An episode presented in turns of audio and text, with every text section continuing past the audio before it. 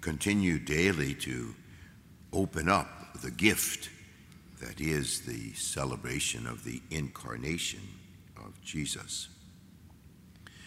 And um, we have this moment recorded for us uh, by Saint Luke of his presentation uh, in the temple, one of the uh, joyful mysteries of the Rosary. Um, it's also the first of the sorrowful mysteries, the seven sorrows, because it is a both and once again. If there's anything that's just so constant in the story of our salvation, is that it's a both and. There's a great cause for rejoicing. There's a, again a, an astounding fulfillment of all the promises that God has made. We hear Simeon echo this in his little canticle. And at the same time, he is going to be a sign of contradiction, a sign that's going to be resisted. Uh, he's going to be seen by some as a threat. And so there's going to be a conflict, and it's going to go on his whole life. Uh, the Christmas story has to include that, because it's the pattern. It's also the pattern for all of our lives. Uh, we're in a tension. Uh, uh, the evil one wants to, again, uh, lead us away from God, from his plan, and the Lord comes to establish and uh, reveal uh, the truth. We are made for God alone, not for ourselves, not for other uh, leaders or whatever.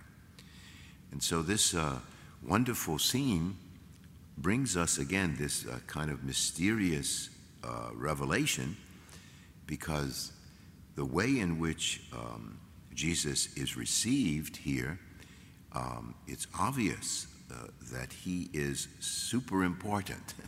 He is equal to the temple. That will be revealed later on as well. There's significant moments at the temple, even again in his young life. Well, because he is the new temple.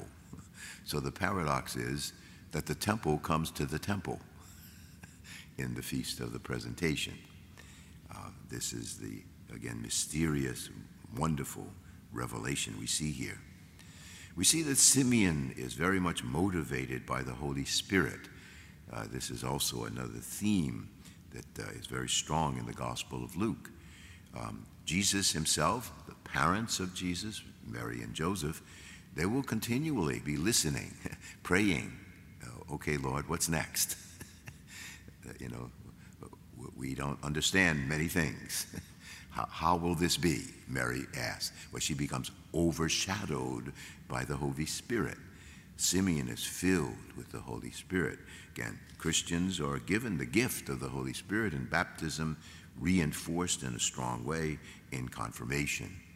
And so we need to use the graces that are given to us to be attentive, to be responsive, uh, to be willing, again, to, to embrace this, this joy and this paradox of the challenge uh, that Jesus proposes for our world.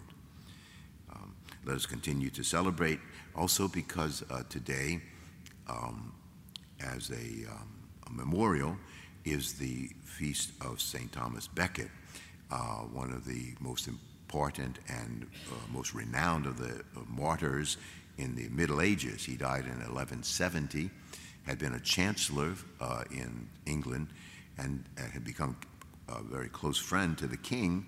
But the king uh, basically wanted to start his own church and, and just stop, you know, Catholicism from being free to operate within the kingdom. And eventually uh, Thomas became the uh, Archbishop of Canterbury and defended the church's rights uh, not to be manipulated by a worldly leader. Well, that cost him his life. And so we remember that uh, today. Again, this paradox. Uh, he is standing up for the King of Kings. And the little king, sorry, you don't, you don't count as much, even though he was a close friend.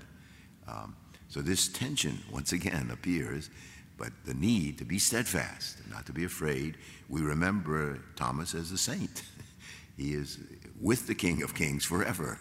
And again, that's indeed the direction for all of our lives. So as we continue to celebrate uh, this marvelous uh, time of the Nativity, let us remember the, the real full direction that the, Christ, the life of Christ leads us toward.